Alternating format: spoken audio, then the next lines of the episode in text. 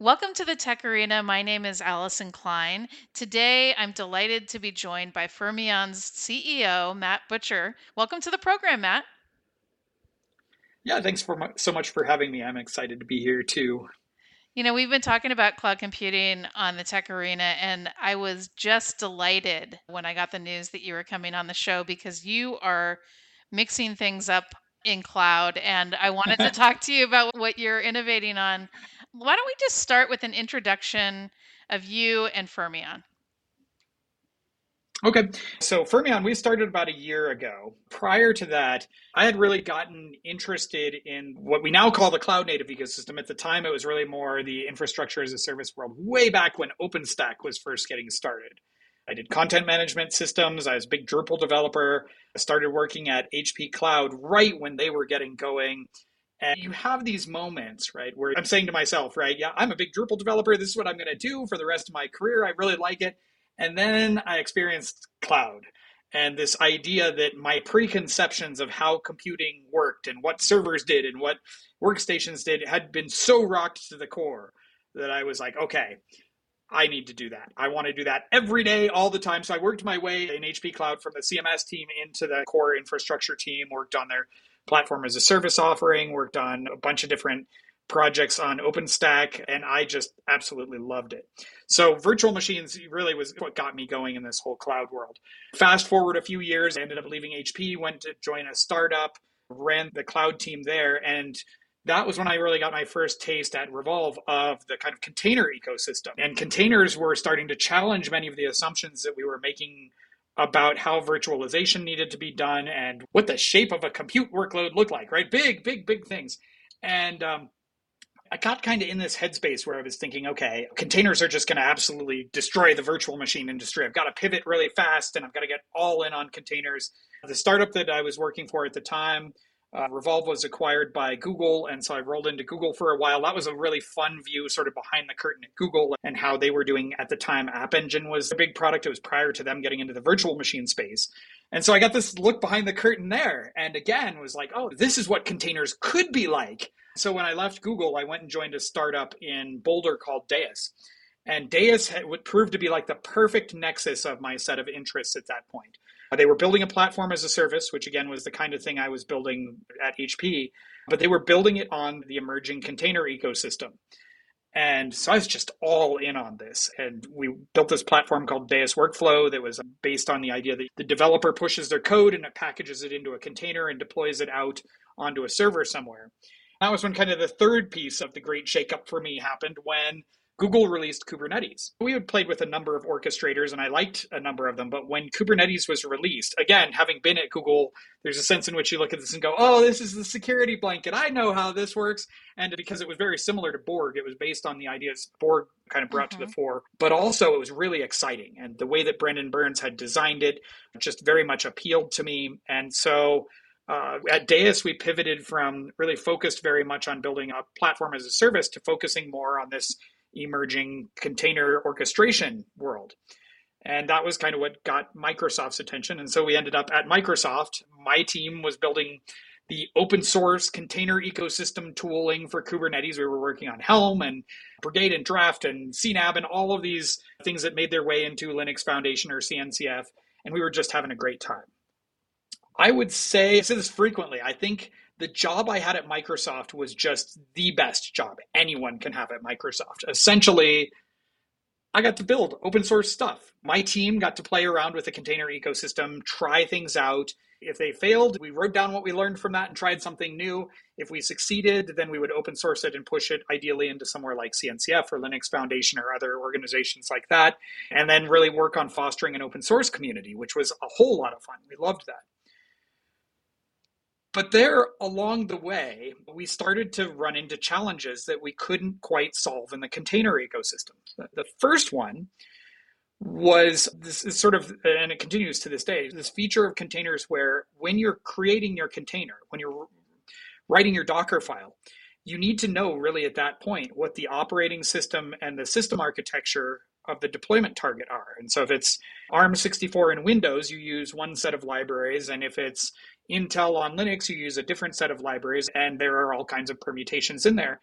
And that problem boils up to the developer. So we identified that as one of those cases where developers don't really want to spend their time writing four different versions of the same thing, nor do operators want to spend their time explaining to developers, hey, we're running on ARM now, so we need you to go back and rebuild all of this stuff that runs mm-hmm. on ARM instead of Intel. So that was one of the first pain points where we identified it and said, oh, this is interesting.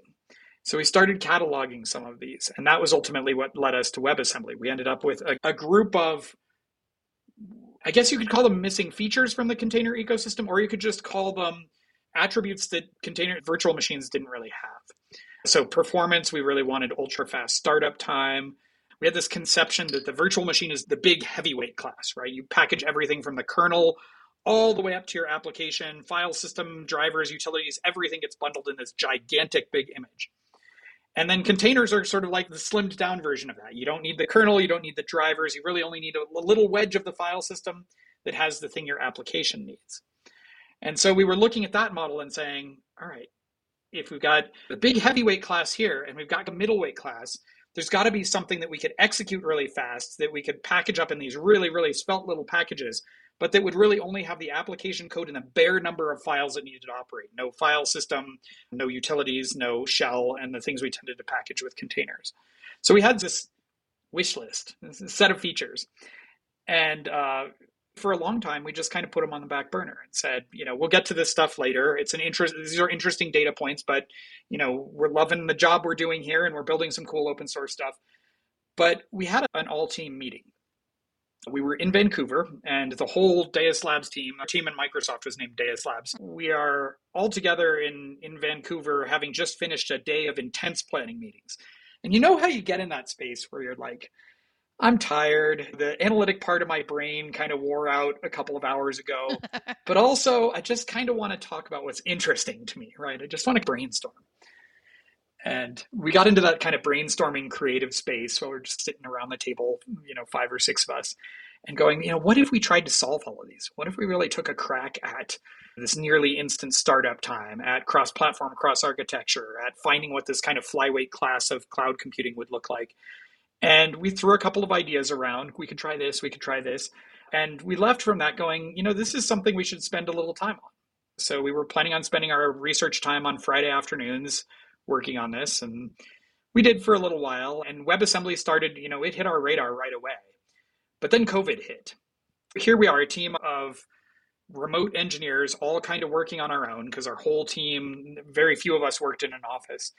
Everybody's kind of depressed and we're frustrated and also admittedly a little bit bored.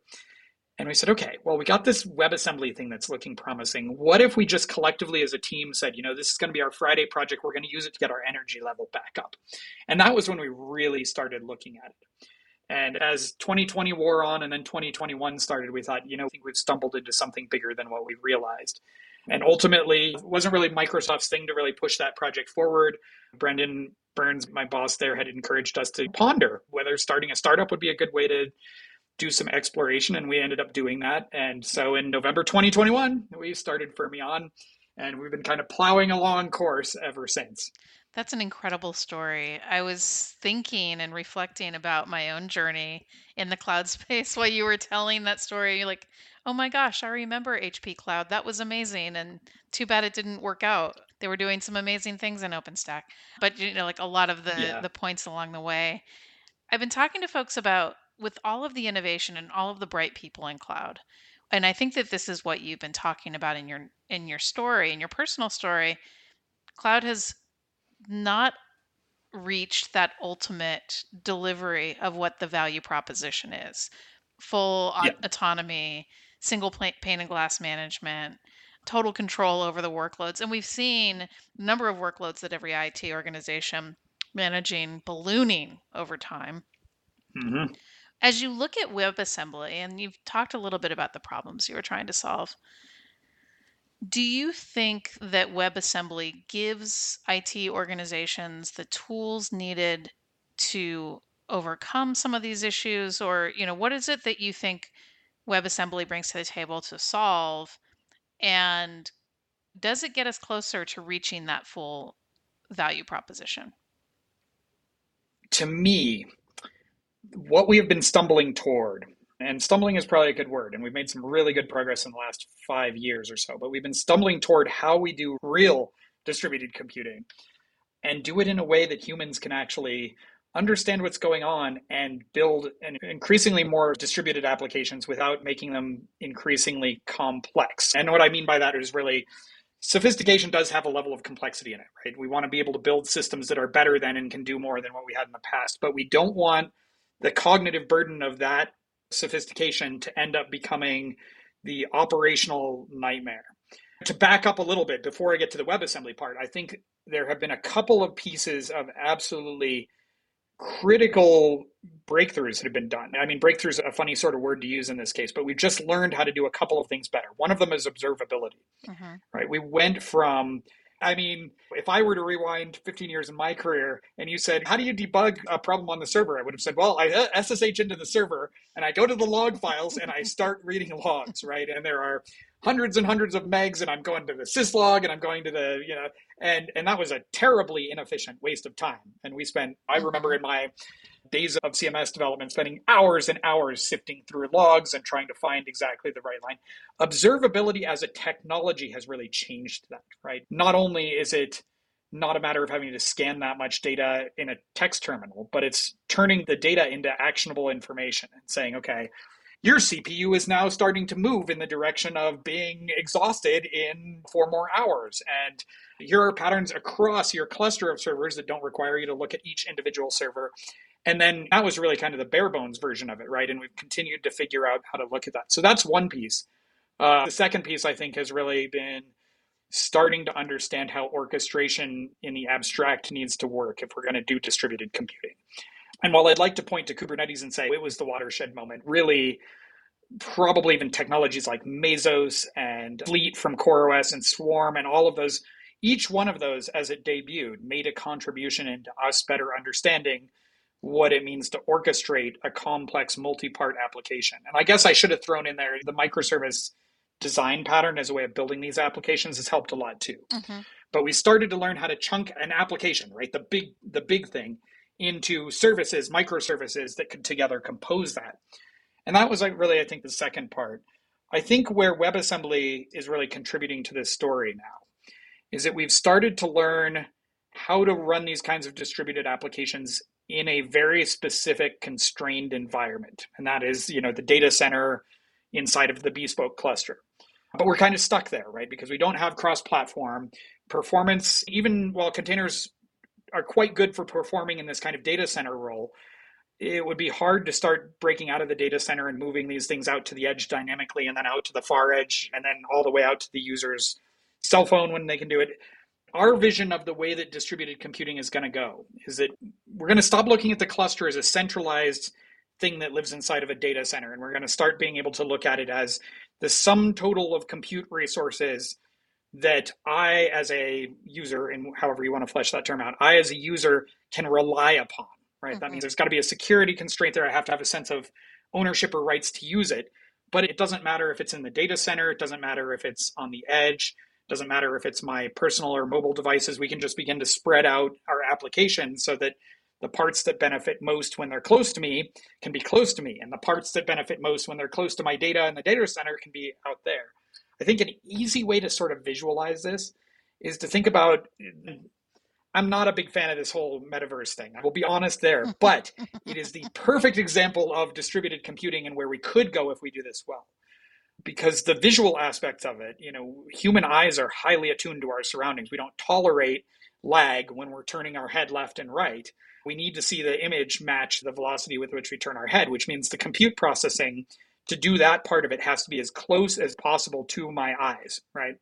Whereas synchronizing between hundreds of thousands of users who are each participating in the same virtual space means a lot of synchronous work done, some on the edge, maybe some in the data center. And I think for gaming, for that kind of thing, all of those sorts of interactive environments, and interactive here not even being necessarily the visual aspect, but the way in which we have to synchronize a lot of data moving back and forth in a way that feels natural to all of us as end users. That requires a different way of doing distributed computing.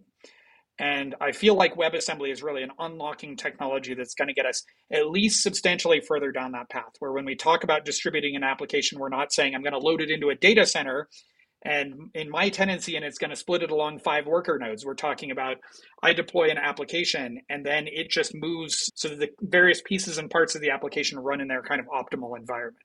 So I know it sounds a little sci-fi-ish, and I, mm-hmm. I, I mm-hmm. suppose it should because it's groundbreaking. It's farther than where we are today. But I think WebAssembly is an important step there. WebAssembly is nascent enough that even where we're sitting on the kind of cutting edge of this, we can't quite see what else there might be between here and there. And so there may be more technologies that we just don't know need to exist yet. But we feel like this one is really very much an unlocking technology steps to getting to that kind of sophisticated distributed application. One thing that I think was really interesting that I read uh, from you before is that it's not an either or question, it's an and question you were talking to an IT yeah. manager that's managing an environment that has probably a combination of VMs and containers today. How would you say the future data center looks when you integrate WebAssembly? Does anything go away? I mean, we're still running mainframes, so maybe nothing ever goes away. But but does anything ever go away? Yeah, exactly. but does anything become obsolete and is just there because people don't like getting rid of legacy or do the value propositions of all three of those solutions still persist in the long term? From my point of view, I think all three of them still do a very, very, very important job on its own. I think virtual machines really, for the long haul, are going to be sort of the bread and butter way of partitioning off the space where we need to be able to run things. It's really brilliant technology, and I think it continues to work really well might be less and less visible to the average cloud developer or maybe even less and less visible to the average platform engineer but i think they're going to be around for a long long time containers i think occupy an interesting space because they're really well suited for these kinds of long running applications that need to run for minutes, hours, months, and longer. WebAssembly is really better suited for short term applications. And by that, I mean a few milliseconds up through maybe a minute, maybe 15 minutes. We'll just say 15 minutes at the top end, even though it's kind of an arbitrary number. So I think what we're going to see is some of the workloads will shift around a bit, right? Some things that are done with containers today will be done with WebAssembly, just like we saw shift around a little bit when some things that were done in virtual machines were moved to containers. So we'll see a little bit of shifting. And as soon as you start to see shifting like that, people jump to the conclusion that one of them is going to go away or something is obsolete. In this case, I just think we're going to see shifting until we find the right fit for each of these technologies and then we'll see them stabilize the way that virtual machines and containers together have sort of stabilized today. I mentioned earlier that you know I took sort of a view that containers were going to destroy virtual machines and just obliterate the technology, and obviously, youthful me was woefully incorrect on that one. Right? We instead we've seen virtual machine machine usage grow just as fast as container ecosystem has grown, and that to me is a really encouraging thing. It says we're learning that to build the right levels of abstraction and that some of them don't need to change or change have kind of found their fit and others are going to change for a period and then sort of solidify which i think is what we're seeing in the container ecosystem that solidification of the technology. And then emerging ones will augment where the previous ones don't terribly don't do as, as well. So to give an example of why i think webassembly is the right third category of compute here it has been very hard to figure out a way to run to execute workloads securely that really only need to execute for a few minutes or seconds in that kind of compressed time frame because the technologies we built for isolation for security isolation containers and virtual machines each take a long time to start right? a virtual machine takes minutes to start typical containers take 12 to 15 seconds to start. But the workload that we're talking about executing in, say, a Lambda like function is milliseconds. Mm-hmm. So we have to invent all these technologies where we pre warm things, which means we're sitting around spending electricity and exhausting compute resources that could be used better. WebAssembly gives you that kind of compute abstraction that says you can drop a workload on here and have it starting in under a millisecond. And then you know it lives for 30 milliseconds and then we clean up and we can do all of that in a very secure way so I think what we see is WebAssembly is filling a niche that before we had kind of clunky solutions that we made work, but that were not working efficiently. And now we have something that can do that efficiently. That doesn't encroach too much, I don't think, on the container ecosystem and definitely doesn't on the virtual machine ecosystem. So I think that's when that's one of those earmarks when you find a technology that solves a group of problems uh, but isn't competing with an existing technology. It means you're adding kind of a new right layer of abstraction because you've already found the strengths of the previous ones and now you're just addressing the weaknesses and solving for those. So, yeah, I think all three of them will be around. I wouldn't even be surprised if we you know found maybe a fourth though i mm-hmm. have no idea what needs it would be solving yet because i don't think we've seen those needs emerge. I hope it doesn't take another pandemic for you to figure out what that fourth is. Yeah. So you've released yeah. spin your open source project and you released fermyon cloud. Tell me about what the response has been and what you're hearing from customers in terms of their plans for adoption. When we first launched spin and spin came out just to give a, a, quick roadmap, right? Spin came out March 31st, the day before April Fool's Day. We're like, we're not releasing on April Fool's Day. So it came out right before April Fool's Day of 2022. And then Fermyon Cloud we launched on October 24th of last year. And Spin is the developer tool, and Fermyon Cloud is, is the cloud environment where you can run these things.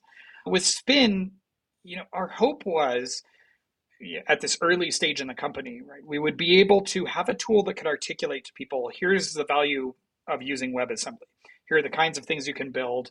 Here's this kind of serverless function model and a great runtime that we hope you enjoy using.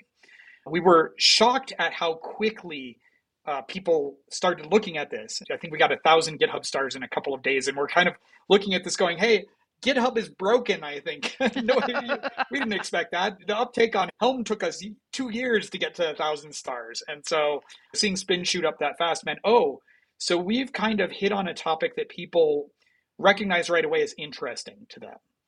Uh, hearing developers say they're interested is always a good thing when you're a startup going, is the spaghetti going to stick to the wall, right? Um, so that was really encouraging. And as we initially started reaching out to these developers, largely what we were hearing was okay, well, here's the set of features that we would like to see, and here's the kinds of things we'd like to do. A lot of people wanted to run their blogs, a lot of people were exploring, you know, building microservices. And so as we started designing Fermyon Cloud, we said, okay, we want to design a place where people can run this so that they can get from this spin local development experience to having something executing very quickly. So we had this core user story we laid out for 2022. We're big on user stories. And it was as a developer, I can go from blinking cursor to deployed application in two minutes or less. And the idea was if we can just give the developer that experience that WebAssembly is not a scary new technology, it's something that you can get going on right away. You open up VS Code or Vim or whatever your favorite editor is, and within a few minutes you should have the hello world experience. And then from there, you know, once you're at the hello world, then you can start building something. Mm-hmm. That included needing the cloud, right? Because we needed a place for them to run it. It had to be from zero to deployed application in two minutes or less. So Fermyon Cloud for us was really fleshing out the last part of the story and saying, here is a place where you can just type in spin deploy and immediately go to your web browser and be able to see it running. You can show your friends, and, and that'll be the foundation upon which we, as Fermyon, build a production grade cloud environment. So we were delighted to hear people giving us positive feedback in that early stage of spin, saying, yeah, we like this. Yeah, this is fun. But we didn't hear a lot of people telling us at that point, these are the kinds of applications we're hoping to build for it in the future. So we got some characteristics of it, but not enough to really paint for us a picture of how people envisioned themselves using it. So when we launched Fermyon Cloud, mm-hmm. we're thinking it'll be interesting to see what people do. Uh, we've been just incredibly fortunate to have gotten a whole bunch of users very, very quickly, building a whole bunch of different applications. In December of last year, we did a little advent of spin kind of coding exercise thing to get people trying out different features of the platform.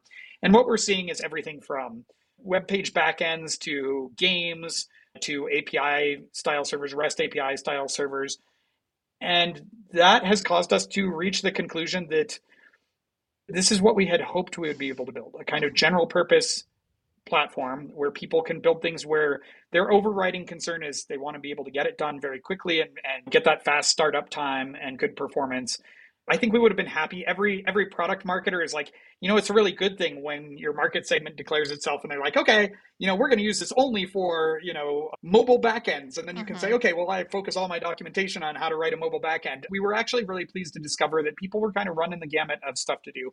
The one that really surprised us was that we have had a lot of requests, particularly from about December to now, with people saying, you know, this would be really great for ETL and data kinds of workloads oh, where we need to watch on a queue for information to come in, process a chunk of it, and then feed it out to either the next step in a process or store it into a database. And we had kind of written this model off earlier as something that people would use Lambda for, right? Mm-hmm. We thought there were already enough tools in the ecosystem that people wouldn't want to do it. But one person was explaining to me, but this one is faster and it's more reliable, and I can write in any language I want. Again, within reason. Yeah. But for for this particular person, she was happy with the languages we had. And I realized, yeah, okay, so if we can improve speed and we can improve reliability and we can improve the ability to debug and observe what's going on, then yeah, this is an attractive ETL style framework as well. We've been really happy just to see people using this. We get very good feedback. Of course, we have an increasingly longer to do list as people say, I'd really like to be able to do this, but what we're discovering is the things they're asking for are exactly the kinds of things we have hoped to build. You know, great data service layer, good security, good authentication and authorization story, secure vault style integration for storing credentials, all those things that we know if we want to build real applications, we need these pieces. Those are the things people are asking for. And so it's a good time, right? It's great to hear that your vision and the things that your early user base are asking for really start to align very well. And there are no huge disruptive surprises there. I was thinking about that meeting in Vancouver. Imagine if you could go back to that meeting and visit your former self and your team and say, hey, we're going to go on a ride and this is where we're going to be in 2023. what are the key things that you I learned would, that you would want to tell them? At that moment, if you had told me we would do this, I would have said there is there is no way, right? There's no way. At the time, you know, you stumble into those moments where you say, yeah, this seems like a neat little innovation. And it's only later when you go, oh, that was a bigger moment than I thought. You know, mm-hmm. thought we were having a basket of french fries and decompressing after a day. The chance to go back and say to the group of us who is sitting at that table, uh, this is something worth doing. Apply yourselves to this. That would have been great, right? And perhaps we would have been where we are today a little bit faster, though. Really, the ecosystem moves as a whole, right? Eight people might be able to shape it, but eight people can't move it on their own. We shape small parts of it, and the ecosystem as a whole has to mobilize and move together. But certainly, my biggest, biggest um, sources of anxiety starting Fermyon and in the early phases of that project, I could have done without them, right? Um, mm-hmm. The idea now of looking around and saying, we were onto a good thing. I spent an awful lot of nights sleeplessly doubting my abilities and sleeplessly challenging our vision. That's really what it boils down to, right? I could have gotten a lot more sleep. Right. If I could go back and tell myself, you can sleep a lot better. The idea is not a bad one. One thing that I think we did really well and that I'm eternally grateful for, back then, even all the way back to the days, we focused very hard on building a good, healthy culture that was about innovation, but it was also about teamwork, collaboration, in a sense, vulnerability with each other and trust. Um, even looking back now, if you were to ask me what the single most important ingredient was in our getting from there to here, it's not the technology, right? It was the ability to work in a highly collaborative environment with a really high degree of trust in each other and know that that part of the endeavor didn't need to be relitigated didn't need to be formed. I think you hear a lot about when startups get going, there's the old model, right? The form, storm, norm, conform mm-hmm. kind yeah. of model where you you start out, everybody's super enthusiastic, and then you hit the storming period and startups, many of them fall apart. What a huge thing to not have to go through the storming period because yeah. we knew each other, trust level was high, we'd work together and we could cooperate very effectively. So that's the one thing there. If I said it, I wouldn't change it, right? I wouldn't go back and and tell myself you should uh, ignore this part. No, that was actually the most important thing that I think has been our key ingredient to success. I've loved listening to your story, Matt, and I can't wait to see what you guys do in 2023. I think it's going to be a very bold year for you, and I can't wait to follow the story. Thank you so much for being on today. Thanks. One final question for you. If folks want to engage, learn more, get their hands on spin, etc., where would you send them to go engage with your team and start using WebAssembly? So if you head over to fermyon.com, at the bottom of the page is a link to join our Discord server. Uh, lots of good, lively discussion going on there. It's a great place to see what other people are doing and a great place to connect with the developers. Also, from there, you can get to the de- developer.fermyon.com site which will get you up and running. And as I said before, right, blinking cursor to deployed application in two minutes or less. Uh, so those are great places. If you're interested in just kind of catching up on the thought that's gone behind this, the blog at fermyon.com, you know, we do everything from very practically oriented ones to our ruminations on what the future of serverless is and performance and security and things like that. So that's a great place to go if you're you're more a reader than a doer. Fantastic. Well, thanks for being on the show today. It's been a real joy. It has been a lot of fun. Thank you so much for having me.